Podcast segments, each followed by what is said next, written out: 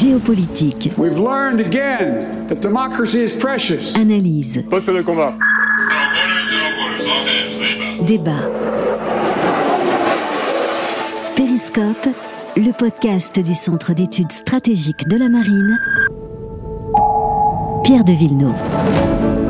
Bonjour, bonjour à tous. Merci de votre fidélité à Périscope, le podcast du CESM. Aujourd'hui, je hisse le périscope pour m'entretenir avec l'amiral Bernard Rogel. Il est à un peu plus de 60 ans l'un de nos marins à la carrière la plus complète. Sous-marinier avec plus de 27 000 heures de plongée, il a commandé de nombreux navires, dont bien sûr des sous-marins nucléaires lanceurs d'engins.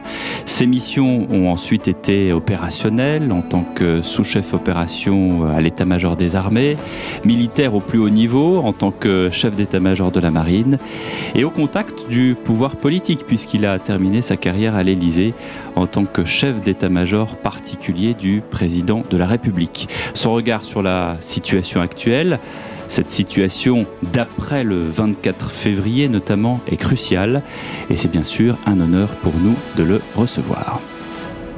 Bonjour Amiral Bernard Rogel. Bonjour. Beaucoup de choses sont dites dernièrement. On a sans doute trop tendance à simplifier, à se raccrocher à des termes du passé. Je sais que vous êtes très en colère lorsque vous entendez dire que c'est le retour à la guerre froide. Oui, je, crois que c'est euh, assez inexact. En fait, euh, dans le monde euh, contemporain est marqué depuis une dizaine d'années par euh, ce que je pourrais appeler le retour des stratégies de puissance. Celle où malheureusement le dialogue s'efface devant le rapport de force et, et celle euh, où, où, finalement chacun essaye d'apposer son propre droit. Donc euh, dire que euh, l'après-Ukraine sera un retour à la guerre froide, je serais tenté de dire que ça serait euh, un plaisir. Malheureusement, ce ne sera pas le cas. Le monde est infiniment plus complexe. On aura la guerre froide en plus du reste. Et le reste, c'est l'augmentation des stratégies de puissance, c'est la lutte pour les espaces communs, c'est une lutte impitoyable pour les aspects technologiques qui définiront les normes et les standards de demain et dans lequel nous devons prendre part à la bataille, nous, Européens, et je mets ça bien sûr au, au niveau de l'Europe.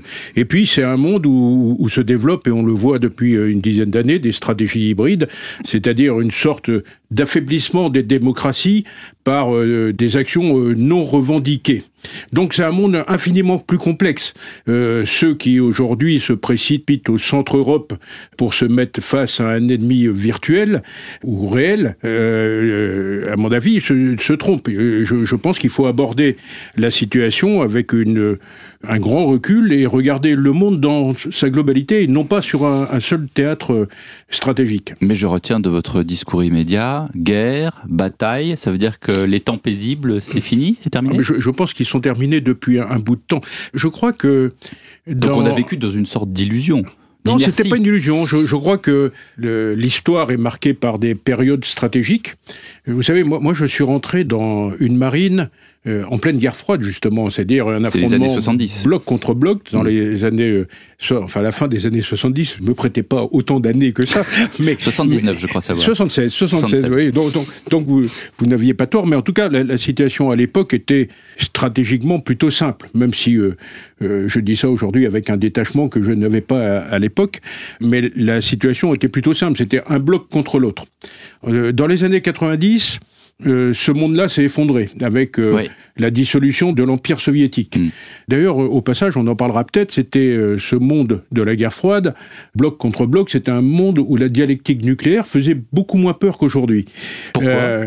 Parce que c'était une sorte d'affirmation. Finalement, on, on avait la paix par la terreur, la terreur d'une auto. On menaçait sans arrêt. On menaçait sans arrêt. C'était implicite. Et, et, donc, et donc mmh. on était habitué à, à, à, cette dialectique. J'observe qu'aujourd'hui, euh, beaucoup de gens s'affolent dès qu'on prononce le mot nucléaire.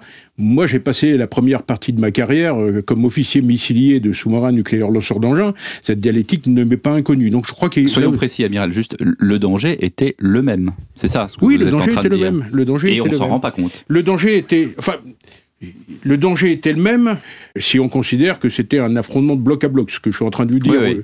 maintenant, c'est que on pourrait avoir cet affrontement bloc à bloc, mais en plus on aura tout le reste. Et c'est infiniment plus complexe.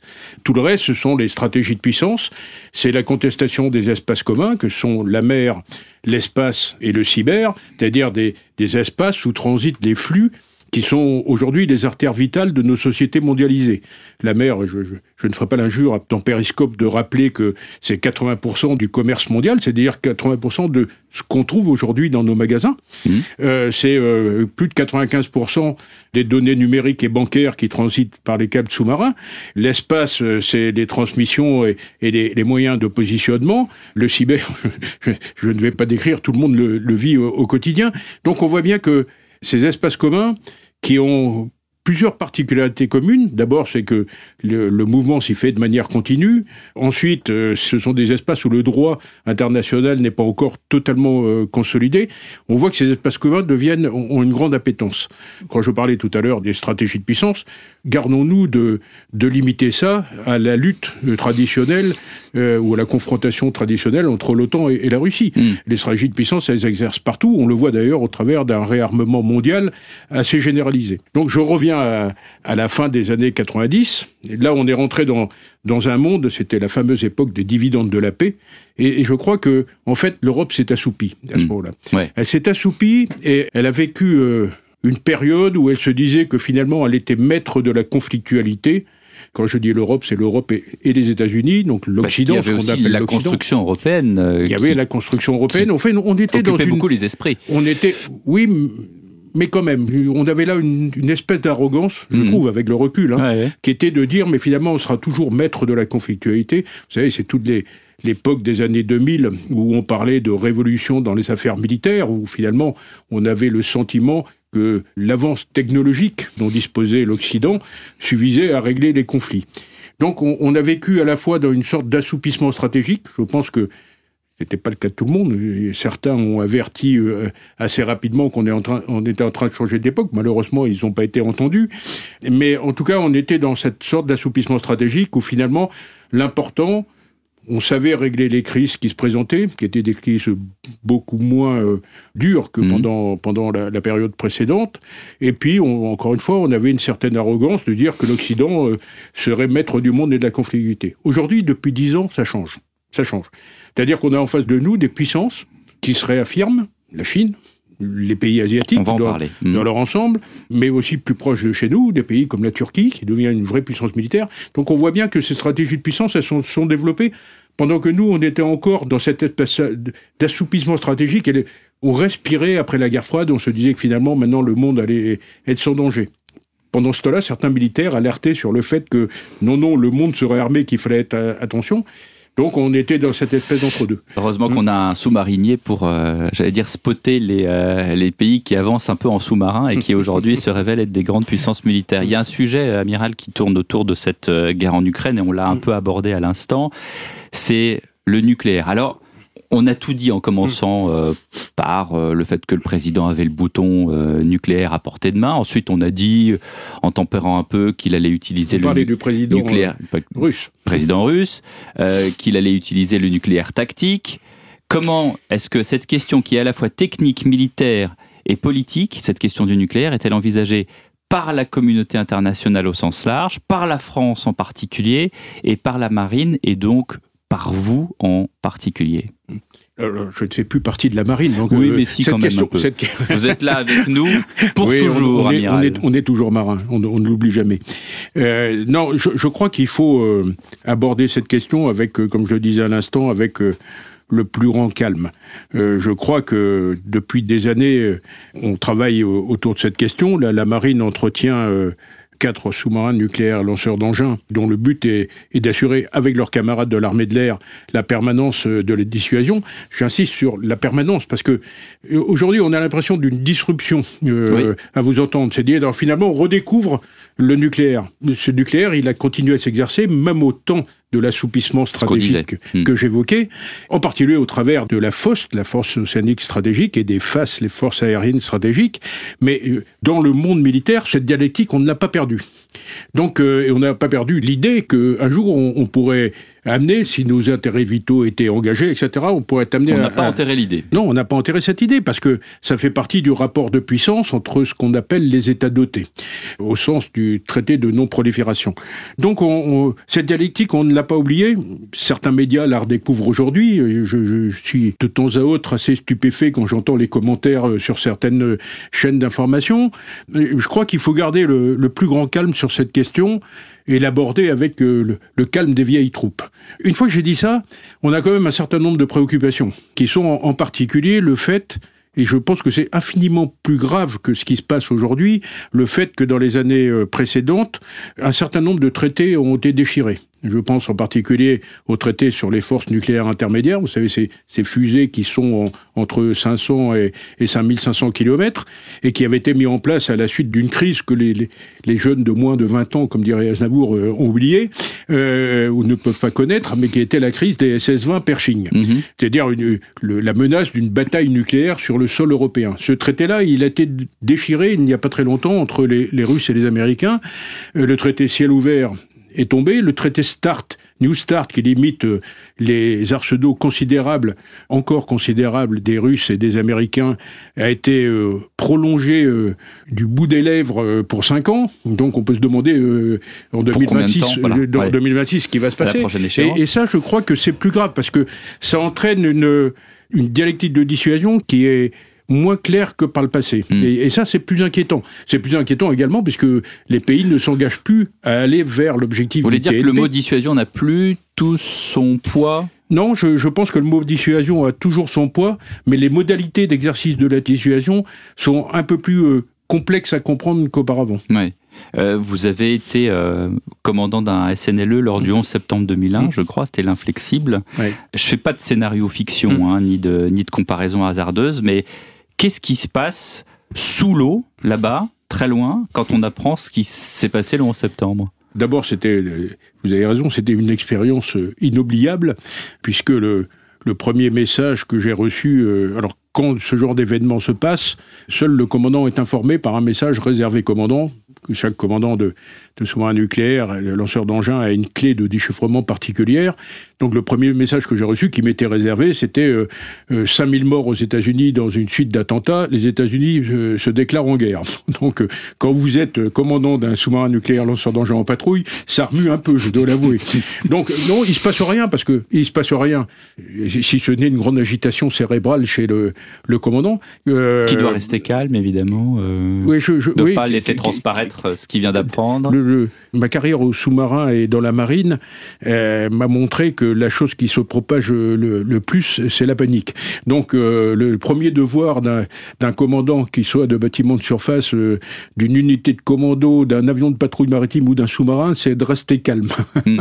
Et- Vous êtes à l'image de George Bush quand il est dans cette école et quand on vient lui susurrer à l'oreille ce qui vient de se passer sur, Alors, alors, euh, sur les tours jumelles. Je ne sais pas si vous vous souvenez de cette image où il reste assis face aux écoliers, il est extrêmement euh, calme. J'ai eu le, le- le choc des mots en patrouille, je n'ai eu que le poids des photos, Ouais. si je peux dire, en revenant Merci de à patrouille. nos amis de Paris Match. euh, 30 jours plus tard, puisqu'on a, on a découvert euh, avec une nouvelle stupéfaction ces images euh, Ouais. effroyables des avions percutant les, les- les tours. Euh, Mais qu'est-ce qu'on, sur place, du coup, qu'est-ce qu'on fait? Qu'est-ce qu'on décide? Alors, on, d'abord, On attend un ordre? D'abord, ça ne change rien à, à la mission à, la mission, puisque notre mission, c'est de rester indétecté euh, et d'être prêt à tout moment à réagir à un ordre du président de la République. Donc ça ne change pas grand-chose. Ce qui change, c'est l'environnement. Parce que l'après... euh, 11 septembre 2001, c'était une grande agitation militaire dans tous les sens, euh, avec des bateaux, euh, des sous-marins, des avions qui passaient dans tous les sens. Donc, quand vous êtes un commandant de sous-marin nucléaire chargé d'être indétecté, euh, vous regardez quand même la situation euh, renseignement avec un œil euh, euh, beaucoup plus nouveau. Et ensuite, la, la deuxième question qui se pose immédiatement au commandant, c'est est-ce que je préviens mon équipage de cet événement? Et je l'ai pas fait à l'époque. Euh, je ne l'ai pas fait parce que je ne pouvais pas garantir qu'il n'y avait pas de famille des membres de l'équipage dans les tours jumelles. Et, je me suis dit, c'est pas la peine de, de déclencher euh, une anxiété. Il faut toujours rester très serein quand on est dans une patrouille de sous-marins nucléaires lanceurs d'engins, patrouille de dissuasion. Donc, euh, j'ai averti mon équipage uniquement 30 jours plus tard, ou 20 jours plus tard, il devait, oui, 20 jours, il devait nous rester 3 semaines de patrouille. Euh, on vous en a voulu? la, veille, pas du tout. Quand j'ai fait cette annonce, la veille de, alors je l'ai fait la veille de, de l'arrivée à quai, parce que je ne voulais pas que les gens la prennent sur le quai en arrivant, je voulais qu'ils la prennent de de ma bouche. Il y a, eu un, grand silence dans le bateau. Je, crois que j'ai rarement entendu un silence aussi assourdissant, comme on dit. Pourtant, on est euh, silencieux dans les sous-marins. Ça ne nous empêche pas d'être conviviaux. Mais là, là, il y avait un, silence assez étonnant. Je crois que les gens ont, absorbé la nouvelle euh, gravement. Pour répondre à votre question, personne m'en a voulu et c'est ça la beauté euh, de la marine, c'est que euh, on a quand même des équipages qui ont une confiance totale dans leurs commandants. Donc euh, ils ont parfaitement compris que les raisons pour lesquelles j'avais pas fait cette annonce et les raisons pour lesquelles nous avons continué notre mission, je ne vais pas dire comme si de rien n'était, parce que dans ma tête, ça, avait changé beaucoup de choses, mais en tout cas avec la même sérénité qui convient à, ce genre de mission. Mais comme on était sur le chapitre du nucléaire, ce que je voulais savoir, c'était comment est-ce que vous, dans votre tête, dans votre esprit, est-ce que vous vous disiez, bah tiens, euh, il y a quand même cette possibilité-là qu'on me dise deux? On se prépare toujours à ça. On prend, De toute manière, on ne prend pas ce genre de commandement sans avoir une réflexion morale auparavant sur euh, cette éventualité-là, qui est quand même dans la, doctrine de dissuasion française, qui est une doctrine complètement défensive, on sait que le jour où le grand soir, si je peux dire, ça correspondra à une destruction de notre pays. Donc, donc on, euh, cet aspect moral, on le, on, le gère en permanence. Mais euh, comme tous les membres d'un équipage de sous-marin, tout le monde a cette réflexion-là. C'est pas au moment où, on recevrait l'ordre qu'il faut avoir des états d'âme. Ces états d'âme, il faut les avoir avant. Et si on les a, il faut pas venir. Il y a d'ailleurs des gens qui font le choix de ne pas venir, et c'est tout à leur honneur. Hmm. Est-ce que euh, aujourd'hui, dans l'état actuel de la cartographie mondiale, est-ce qu'on peut penser à des collaborations sur le nucléaire entre différents États? D'abord, des collaborations, il y en a. Euh, vous parlez du nucléaire militaire, euh, Bien sûr. j'imagine. Mais euh, il y en a, on en a, je ne rendrai pas dans les détails, mais on en a avec les, Britanniques en particulier.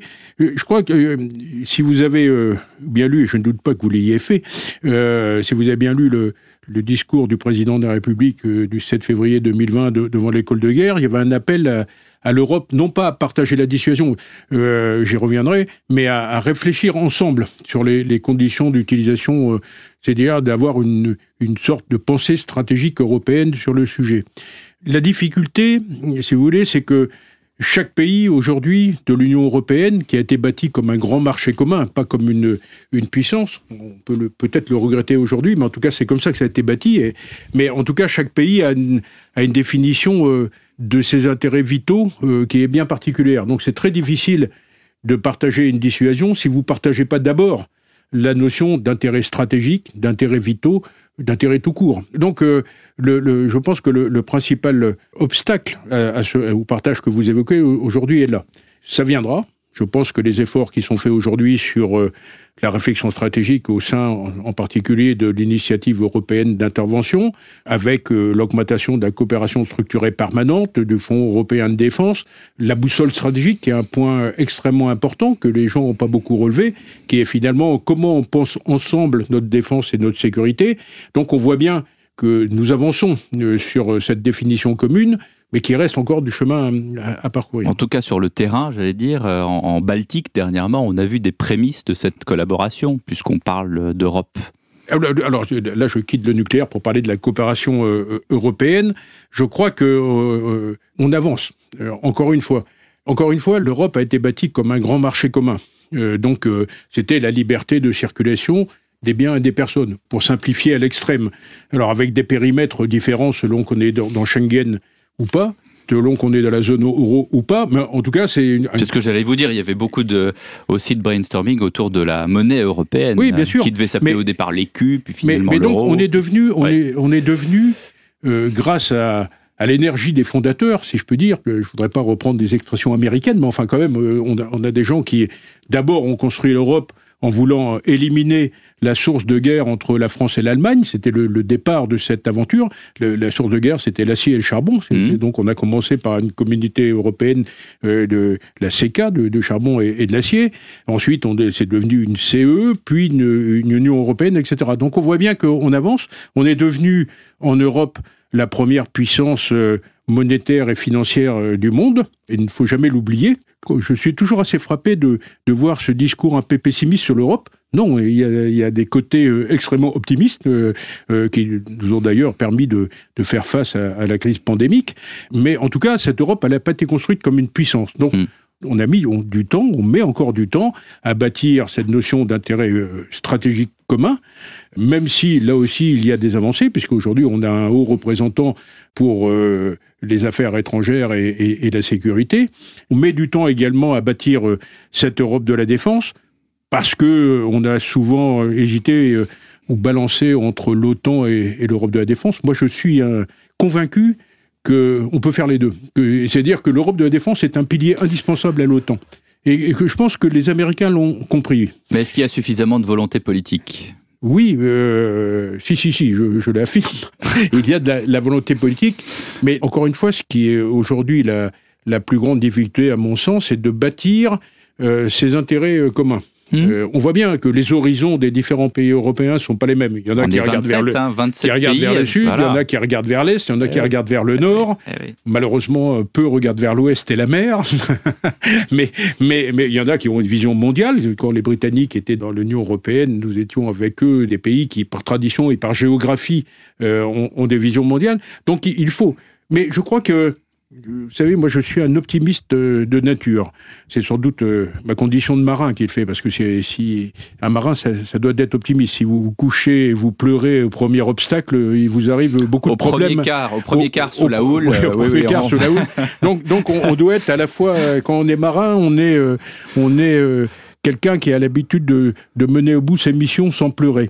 Donc je crois qu'il faut regarder l'avenir avec optimisme c'est jamais sans difficulté. Euh, notre vie quotidienne, à chacun d'entre nous, n'est pas sans difficulté. Et il faut franchir euh, tout ça avec euh, volonté et pugnacité. Mais moi, je suis optimiste sur l'avenir parce que je pense que nous sommes à un tournant et que les populations européennes ont compris que l'Europe était très protectrice. Et elle est protectrice financièrement, économiquement, et elle le sera demain euh, sur les, domaines de la défense et de la sécurité, ça fait pas de doute pour moi. Donc une Europe de la défense mm. à 27, main dans la main, oui, euh, chaque euh, pays mais, mais, prenante Oui, je pense, mais ça l'est déjà quand vous qui m'avez l'air d'être pessimiste, non. pourtant vous, connaissons, ça, ça, m'étonne, mais je, je crois que nous avons montré que nous étions capables de faire des opérations communes. Les plus belles sont maritimes d'ailleurs, on pourra en reparler. Sans doute parce que justement la notion d'intérêt est partagée sur les flux que j'évoquais tout à l'heure. Mais quand nous avons monté la, mission Atalanta de lutte contre la piraterie, beaucoup de pays européens ont rejoint, en tout cas ceux qui avaient hum, des marines. Quand nous avons monté la, mission Agénor de surveillance du détroit d'Ormuz, les Européens sont venus. Donc on, a beaucoup de cas où, où déjà l'Europe de la défense euh, avance. Ça sera long, ça sera long. Long, c'est quoi? Ah, je pense qu'il faudra une bonne vingtaine d'années encore pour arriver à, quelque chose de construit. Mais on, y va euh, marche après marche. Et on y va de manière déterminée. La boussole stratégique, encore une fois, c'est quelque chose que nos concitoyens n'ont pas mesuré à sa juste valeur. Je crois que c'est un, élément euh, fondamental et déterminant de l'avenir. Euh, j'aborde un sujet que vous avez évoqué euh, un peu tout à l'heure. L'amiral Vendier a, récemment parlé du retour du combat de haute mm. intensité, des mers comme zone d'expression de puissance.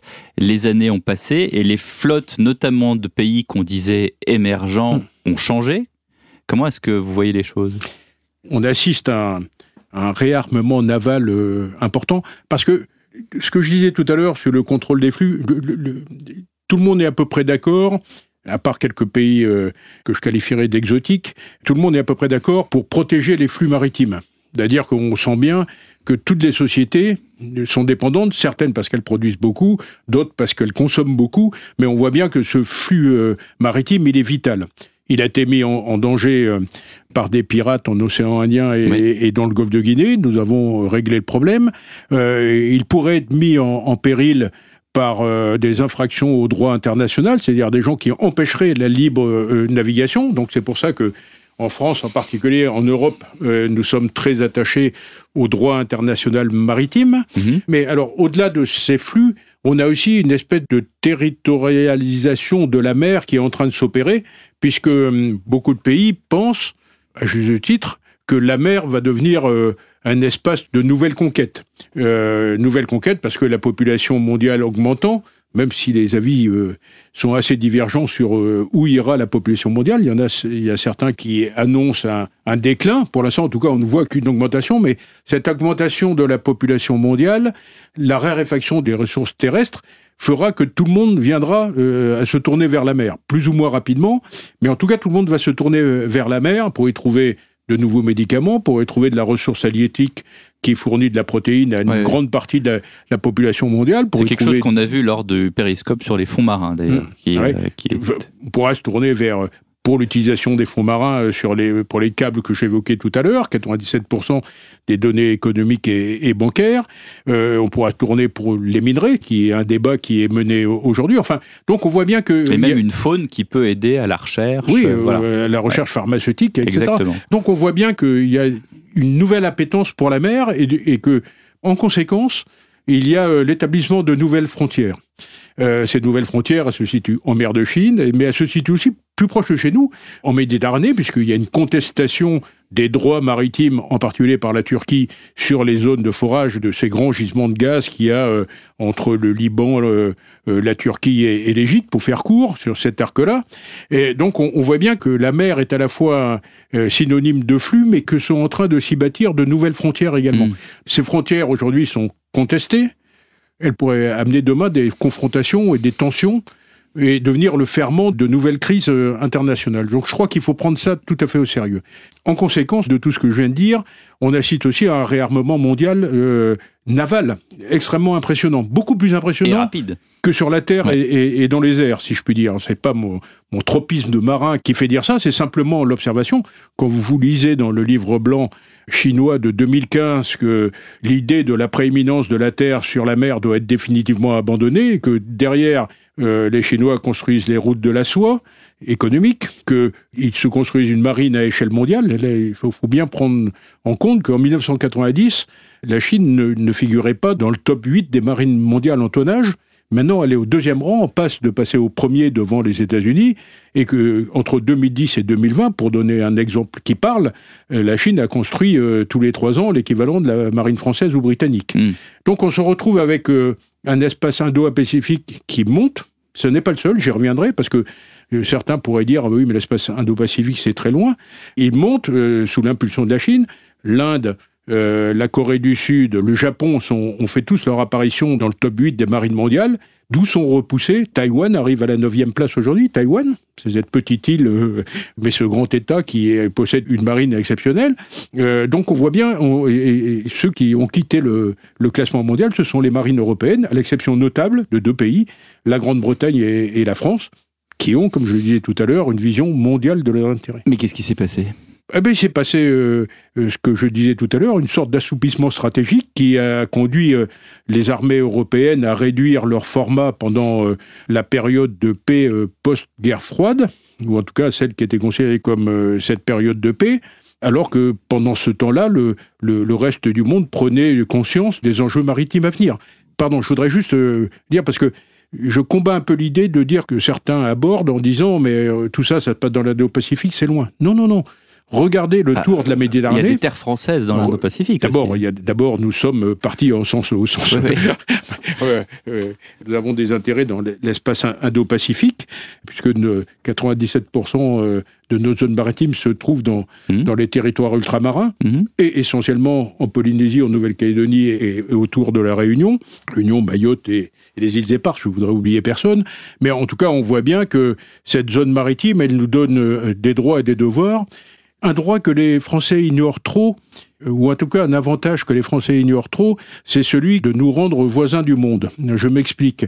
Moi j'étais très frappé quand j'étais chef d'état-major de la marine ou que j'accompagnais les présidents de la République dans des pays étrangers, de voir combien cette zone maritime nous rend voisins du monde. Quand on va dans un pays, dans l'espace Indo-Pacifique, on n'est jamais reçu en étranger, on est reçu en voisin. En plus, on a une réputation de voisin plutôt sympa, attaché au droit international et puissance d'équilibre, comme dirait le, le, président de la République. Donc c'est un avantage euh, fondamental. Les diplomates s'y trompent pas, je, je peux vous l'assurer. Donc euh, on, on, est vraiment part de cet espace Indo-Pacifique. Je reviens euh, sur démonstration, quand vous prenez le, le tour de la Méditerranée, vous voyez également une explosion des marines la Turquie qui va construire deux de portes aéronefs, qui a une flotte déjà euh, considérable et, professionnelle, l'Égypte, l'Algérie, etc. On, voit bien que cette tendance, elle est euh, générale. Si j'aime beaucoup citer un chiffre hein, qui est celui des sous-marins. Aujourd'hui, on a 490 euh, sous-marins modernes dans le monde, c'était pas le cas il y a, il y a 20 ans, euh, répartis dans une quarantaine de pays. Donc on voit bien que ce réarmement naval qu'évoque le, chef d'état-major de la marine euh, actuelle et, et l'amiral Vendier est, est, tout à fait réel. Donc il faut le prendre en compte. Après, la, la, question euh, relève du politique euh, plus que du militaire, mais en tout cas, on ne peut pas ignorer que ces enjeux maritimes sont grandissants. D'ailleurs, le président de la République l'a oui. rappelé lui-même aux assises de la mer en Montpellier en, en 2017. Mais là, il y a, arrive le verre à moitié vide ou à mmh. moitié plein. C'est que, premièrement, on a tendance à se dire, et peut-être... Euh, trop facilement que euh, la France et la marine française restent très puissantes parce qu'on a un savoir-faire mmh qui est vrai, des marins français qui est, est indéniable, indéniable, parce que l'école de la marine est, est totalement euh, unique par rapport peut-être à ces nouvelles puissances, mais d'un autre côté, est-ce que, et ça c'est le verre à moitié vide, est-ce qu'on n'a pas trop exporté ce savoir-faire? Ah, c'est toujours une question... Et on se met en danger, du coup. Ouais, c'est une question euh, complexe. Pour répondre euh, très simplement à votre question, je ne crois pas. Euh, je ne crois pas parce que notre exportation d'armement, euh, elle se fait euh, au profit de nos alliés. Mmh. Donc on n'est pas en train de se mettre en danger, c'est-à-dire les gens qui représentaient une menace ou un risque pour nous, on ne leur exporte pas d'armement. Après, c'est toujours une question délicate parce que il faut, euh, pour entretenir euh, à l'échelle d'un pays comme la France, qui est une puissance moyenne mais mondiale, il faut pouvoir, euh, pour garder sa base technologique, on pourra revenir sur ce combat aujourd'hui autour de la technologie, pour garder sa base technologique, il faut avoir une certaine masse, pour rester dans le naval, de bâtiments à, à, à, construire. Pour avoir une masse, il faut bien sûr un socle attribué euh, à, la, à notre marine nationale, et qui doit avoir un, un certain format, et puis euh, des bâtiments qu'il faut exporter aux puissances alliées. C'est là qu'il faut trouver le, le, bon équilibre, si vous voulez. Alors il y a le, le produit en lui-même, le bâtiment, mmh. mais il y a aussi la formation. Est-ce qu'on ne va pas trop loin parfois dans la formation? Non, je ne crois pas. Vous parlez de la formation des, la formation des, des, des marins des étrangers officiers et des marins étrangers Non, je ne crois pas. Non, je... Encore une fois, parce qu'elle s'adresse à nos alliés et pas aux gens qui font peser des risques. Est-ce que les alliés d'aujourd'hui ne seront pas ah, nos ennemis de demain euh... Écoutez, en tout cas, en tout cas on, non, est, c'est, on est, très, une vraie question. On, on est, très, on est très attaché à, à, nos alliances. D'abord, euh, la formation ne fait pas le, tout le marin. Il fait une bonne partie du marin. Mais euh, la, Ah, vous savez, même, moi, vous moi, quand j'étais à- chef d'état-major de la marine, je, je citais souvent l'amiral Nelson. Oui. Euh, je disais, euh, l'amiral Nelson me, me passionnait parce que finalement, il était en rupture avec son temps. Mhm. C'était quelqu'un qui n'était pas enferré dans des habitudes, qui avait des principes simples, c'était surprendre l'ennemi. Il nous a beaucoup surpris d'ailleurs, Oui.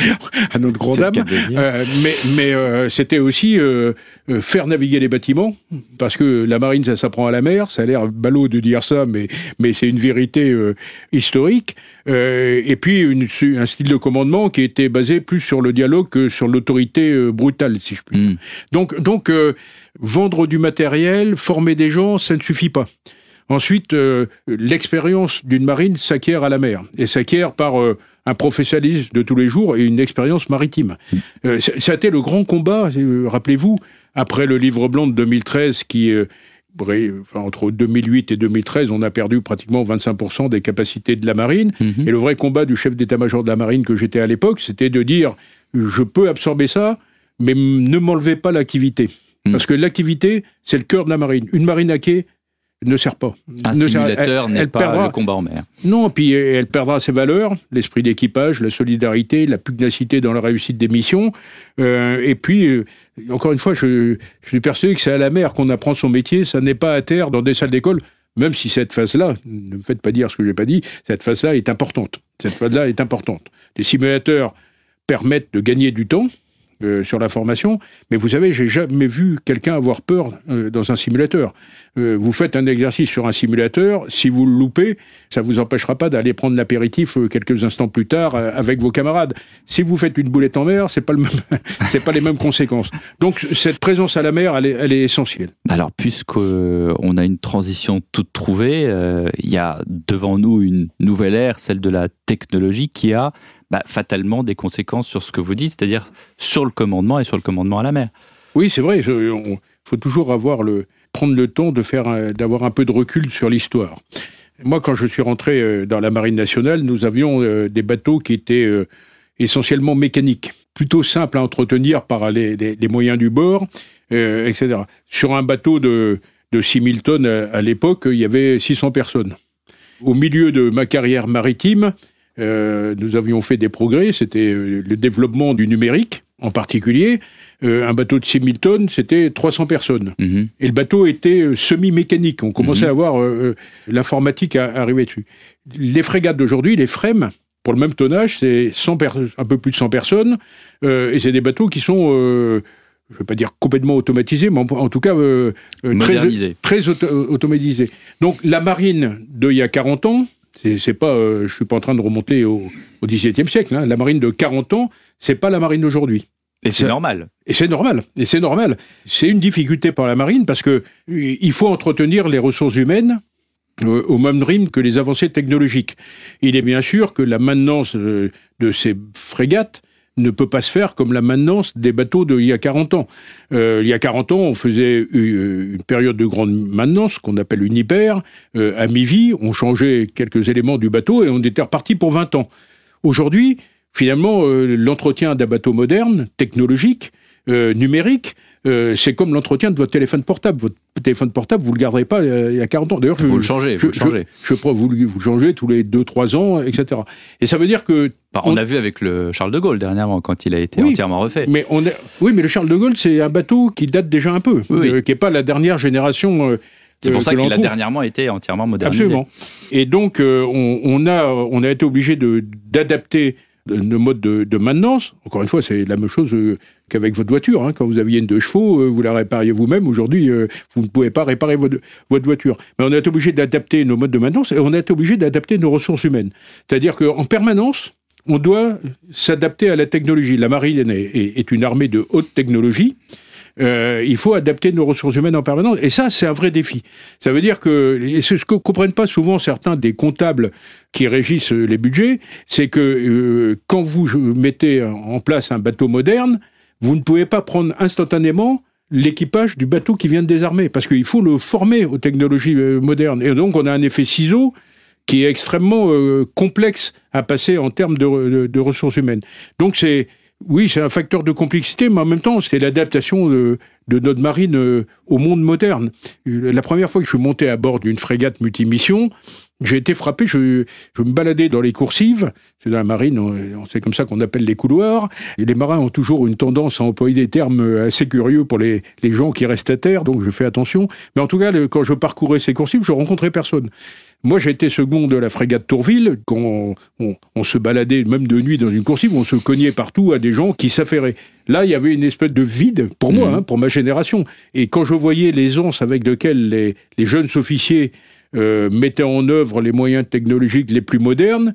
Alors je me catégorisais pas encore dans dans la catégorie des vieux des vieux, mais en tout cas je voyais que finalement cette marine elle s'adaptait à, à ces nouveaux équipages. Et ça c'est quelque chose qui est très frappant. Est-ce que euh, y a un, un, problème à la technologie? Il y a la la technologie ça euh, ça vous permet d'une certaine manière de vous rabattre sur la technologie en disant bah, mais du coup il y a moins de savoir-faire, il y a la théorie aussi de l'immédiateté parce mm. qu'il faut tout faire extrêmement vite. Comment est-ce que vous voyez les choses de ce point de vue-là D'abord à la mer, euh, on n'est pas rattrapé par l'âge de l'impatience. C'est encore un, milieu qui sait prendre du recul et où il faut prendre du recul. Euh, c'est un milieu où on est encore humble. Vous savez, on est dans une société aujourd'hui où tout le monde croit tout savoir sur tout. Euh, ça m'a beaucoup frappé lors de la prise de Covid, où tout le monde avait son avis sur euh, ce virus que finalement personne ne connaissait, mais tout le monde avait son avis. Donc euh, cette société surinformée, elle a des faiblesses, qui est une entrée dans ce que j'appelle l'âge de l'impatience, c'est-à-dire qu'il faut qu'on ait tout tout de suite, on croit tout savoir sur tout, et on perd des qualités essentielles que conservent les marins. La première qualité, c'est l'humilité l'humilité face à la nature. Quand vous êtes sur un bateau, vous êtes respectueux de la nature. Sinon, il peut vous arriver des problèmes, des problèmes assez rapidement. Notre société aujourd'hui n'est plus humble. Elle croit savoir tout sur tout et en fait elle ne sait rien. Nous sommes des ignorants surinformés. Donc euh, ça, n'est pas le cas des marins. Pardonnez-moi de faire un peu de publicité pour les marins, mais en tout cas, en tout cas cette humilité face à la nature et face aux hommes, il faut la garder impérativement. Euh, à bord d'un bâtiment, on sait ce que ça veut dire. Ensuite, on sait ce que ça veut dire la solidarité. C'est ce qu'on appelle euh, l'esprit d'équipage qui est euh, important. On sait quelle est la, force euh, du collectif sur les, individualités. Et puis on a le sens de la mission, c'est-à-dire que on ne s'arrête jamais avant d'avoir rempli complètement la mission. Donc tout ça donne une, force morale qui est extrêmement importante aux marins. Donc sur la, question de la technologie, il, en faut, et ça serait bien prétentieux de croire qu'on pourrait tout faire comme avant. Non, on agit à, la vitesse du monde et avec la, technologie du monde. Ce qui est très frappant aujourd'hui, c'est de voir, et, c'est quelque chose auquel les Français sont pas très sensibles, je crois, euh, c'est que euh, on a une extraordinaire bataille technologique dans le monde aujourd'hui. Vous savez, euh, au siècle dernier, les grandes inventions, l'Internet, la machine à vapeur, l'électricité, venaient de l'Europe et des États-Unis. Mhm. Aujourd'hui, c'est plus le cas. Quand on voit la 5G, la mécanique quantique, on voit que les sources, les sources d'innovation technologique, elles sont plus larges que ça. Et donc, on est rentré dans un combat, dans une lutte en tout cas, pas encore un combat, mais sur la technologie. Et qui dominera la technologie? Et ça, il faut être extrêmement vigilant à ça, parce que celui qui va contrôler la technologie va contrôler les normes et les standards. Et qui contrôle les normes et les standards contrôle la dépendance des pays. Donc c'est quelque chose qui a été pris en compte en France, je vous rassure, au travers des conseils de défense, mais c'est quelque chose qu'il faut garder dans un coin de sa tête. Et là, immédiatement derrière, il faut se dire, est-ce qu'en national, on est capable de participer à cette lutte sur les grandes découvertes technologiques à venir? Euh, On est dans une sorte de période de fulgurance technologique aujourd'hui, hein, quand même, mmh. ça, ça, avance très vite.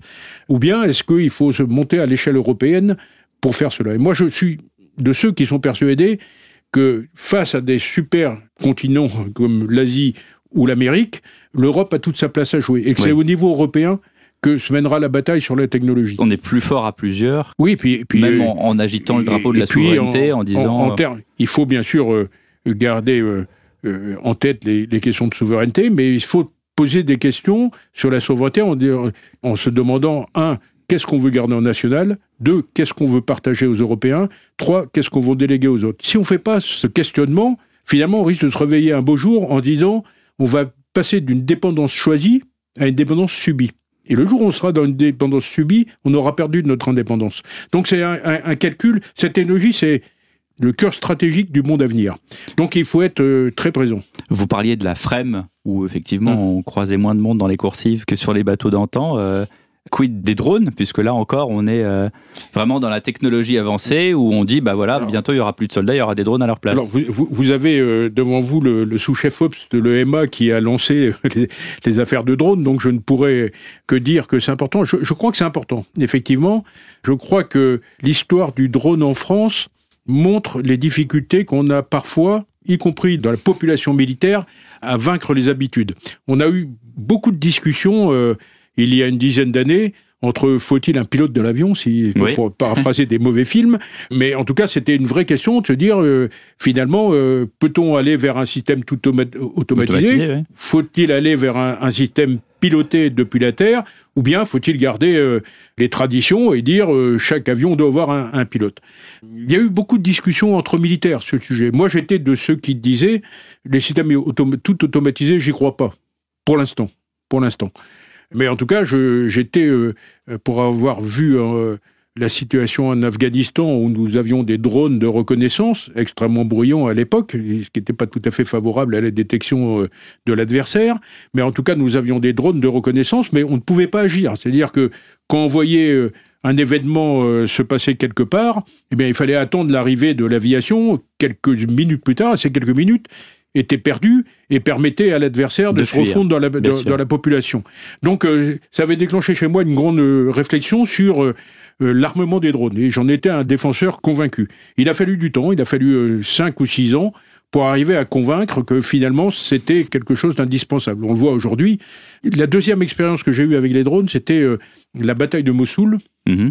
où finalement on s'apercevait qu'avec des drones achetés dans le civil et des bricolages qu'on trouvait assez facilement sur YouTube, les gens de l'État islamique arrivaient à, à lancer des obus de mortier. Alors c'était un, un bricolage. hein. On- Mhm. vous alliez sur YouTube, vous trouvez comment euh, adapter un, un obus de mortier euh, à l'a- à l'aide d'un stabilisateur fait par un volant de badminton pour être lancé à partir d'un drone civil. Donc euh, cette technologie, vous savez, je, je parlais tout à l'heure de l'époque où on pensait que la technologie nous donnera un avantage sur tout le monde. En fait, la démocratisation de la technologie a réduit cet écart technologique entre nous et le reste du monde. Donc, au cours de la bataille de Mossoul, il y avait à peu près 60 grenades ou obus qui étaient lancés par des drones achetés dans le commerce tous les jours. Tous les jours.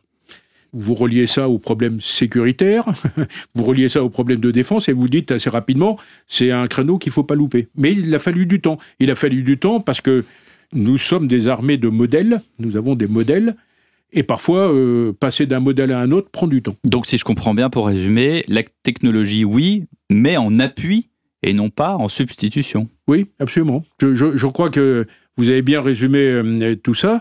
Quand vous êtes chef d'état-major de la marine, vous êtes amené à définir les bateaux de l'avenir, si je puis dire, ceux qui vont rester dans la marine pour 40 ans. Euh, c'est d'ailleurs pour ça que les marins ne, ne rentrent pas non plus dans l'âge de l'impatience. Mhm. C'est qu'ils ont besoin du temps long, parce qu'ils savent qu'un un de leurs bateaux, un bateau comme le, le Suffren, le premier sous-marin de type Barracuda, entre le moment où il a été dessiné et le moment, le premier tête de crayon, et le moment où il sera désamé, il y a 60 ans. 60 ans, euh, si mes calculs sont bons, ça fait 12 quinquennats. Euh, euh, tout ça pour vous dire que le temps long est une donnée fondamentale chez les militaires. Quand on est chef d'état-major de la marine, on réfléchit à, à la forme euh, ou à la nature euh, du combat naval de demain. Du combat naval et pas naval d'ailleurs, parce que euh, comme on emploie des porte-avions, ils sont souvent amenés à, leurs avions sont souvent amenés à opérer au-dessus des théâtres terrestres. Mais en tout cas, on réfléchit à, à ce que doit être la part du technologique dans chaque bâtiment.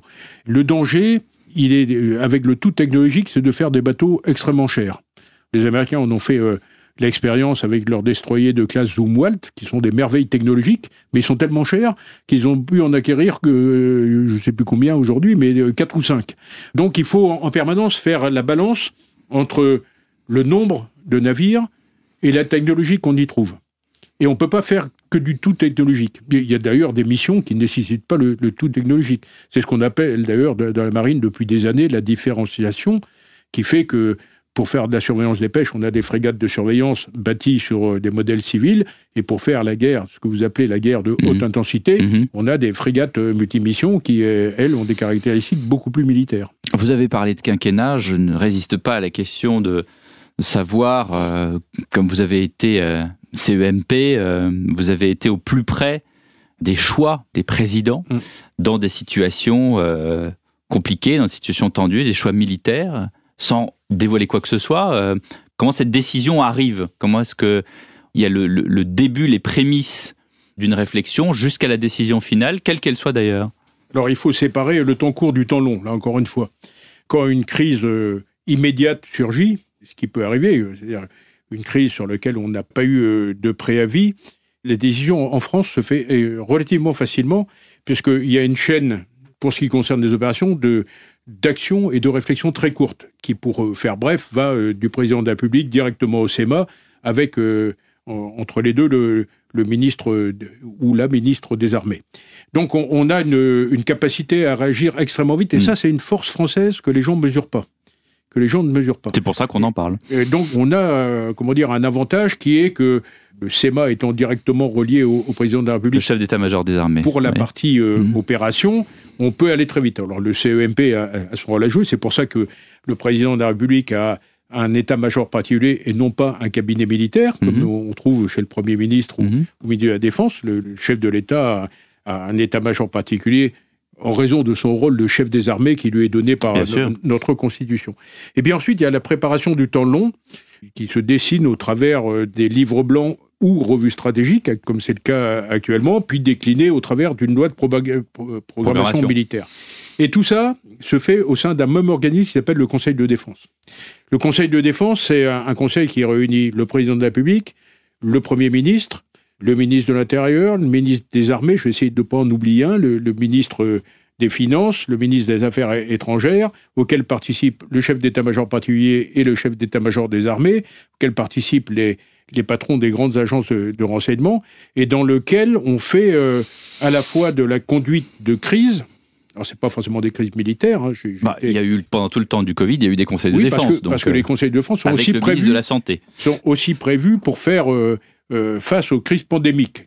C'est- marqué euh, dans les attributions du, du Conseil de défense et ça m'a beaucoup surpris de voir des gens s'étonner de ça. Mais bon, donc on, Il on- suffit on de a- les informer. on- bah, oui, oui, sans doute euh, n'a-t-on pas assez communiqué sur le rôle essentiel du Conseil de défense.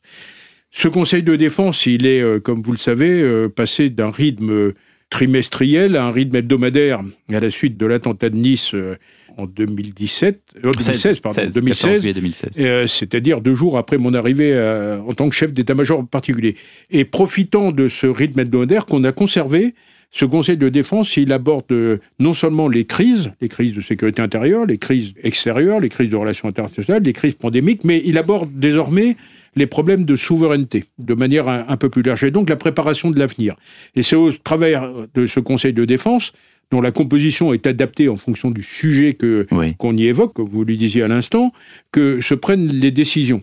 Pour euh, le temps long, c'est la mise sur pied d'une loi de programmation militaire qui va déterminer le format capacitaire et le format de ressources humaines des armées pour les, les 5 à 7 années qui viennent, et puis euh, qui aussi réfléchit sur tous les problèmes de souveraineté et d'indépendance que j'évoquais tout à l'heure. Une dernière question, on va revenir euh, au milieu des années 70, Mmh. lorsque vous faisiez votre entrée à l'école navale. Est-ce que, euh, maintenant avec le rétroviseur, est-ce que vous, euh, vous imaginiez tout ça? Ah, moi, je suis rentré dans la marine. Alors, je, je- vais peut-être vous surprendre, mais d'abord pour être marin. Vous me surprenez pas du tout. C'est- C'est-à-dire, certains voient la carrière militaire au travers de prismes différents. Quand on vient dans la marine, en tout cas, c'était mon cas, c'était euh, d'abord pour être marin.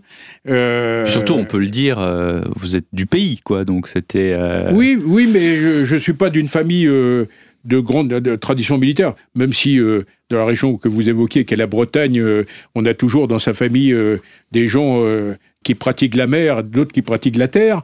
Donc c'est une, une région partagée entre terre et mer, comme on dit. Mais en, en tout cas, moi, ce qui m'avait attiré dans la marine à l'époque, alors c'est bien sûr euh, le désir de servir mon pays. C'était quelque chose qui était, euh, on était dans les années 70, c'était encore très prégnant. On n'était pas si loin que ça des guerres mondiales. Mes parents et mes grands-parents avaient connu les guerres mondiales et en parlaient. Donc euh, c'était quelque chose qui était très prégnant à l'époque. Les jeunes gens qui aujourd'hui ont 20 ans ont connu plutôt une période de paix qu'une période de turbulence. On était également dans une période, dans ces années 70, de grands rêves, je crois. Cousteau a exploré le monde du silence ou le monde sans soleil, pour reprendre deux de ses ouvrages. On se préparait à aller sur la Lune, euh, on explorait le fond des mers à 11 000 mètres. Donc on parle aujourd'hui de l'exploration, il ne faut pas oublier qu'à l'époque, on était très en avance sur l'exploration euh, des fonds marins. Donc on était dans, dans une période euh, d'aventure. Et aller dans la marine, c'était aussi chercher, combler cette soif d'aventure, cette perte de frénésie euh, qu'il y avait en France sur la découverte euh, du monde. On était moins informés que désormais, mais on avait cette envie d'apprendre, cette envie de découvrir. Et puis, moi, ce qui me fascinait, c'était d'aller euh, me confronter à d'autres cultures. Alors, vous me direz, euh, une fois que j'ai dit ça, j'ai fait une carrière dans les sous-marins, donc c'est une carrière un peu différente d'une autre. Mais en tout cas, c'était vraiment ce- cette soif de découverte, cette, le désir de servir son pays. Et puis, rapidement, euh, on s'aperçoit que les vertus que j'évoquais tout à l'heure, euh, Donc, à, ponc- à aucun moment vous vous êtes dit, tiens, un jour je terminerai ma carrière euh, bah, à l'Élysée en on l'occurrence. on pense pas ça à 20 ans. Ouais, on pense pas ça à 20 ans. À 20 ans, je regardais le bout de mes chaussures quand un capitaine de frégate s'adressait à moi. Même, je pense, à un lieutenant de vaisseau. Donc, on pense pas aux grades terminaux. Vous êtes là pour vivre une passion, pour vivre un, un- un métier exceptionnel. Et je dois dire que à cet égard, j'ai pas été déçu. Et puis ensuite, la vie se déroule. Vous passez par des commandements. Puis ensuite, vous êtes choisi pour euh, aller à, à l'état-major Et particulier. à chaque fois on dit oui? Ben, c'est difficile de dire non quand vous êtes venu pour servir. C'est, une question euh, qu'on m'a souvent posée, euh, puisque quand j'ai fini ma carrière de marin proprement dit, comme chef d'état-major de la marine, je m'attendais pas du tout à être, Ah oui. à être appelé comme chef d'état-major particulier. Mais comment dire non à un président qui vous demande de continuer à servir quand vous avez derrière vous 40 ans de service au, service de votre nation?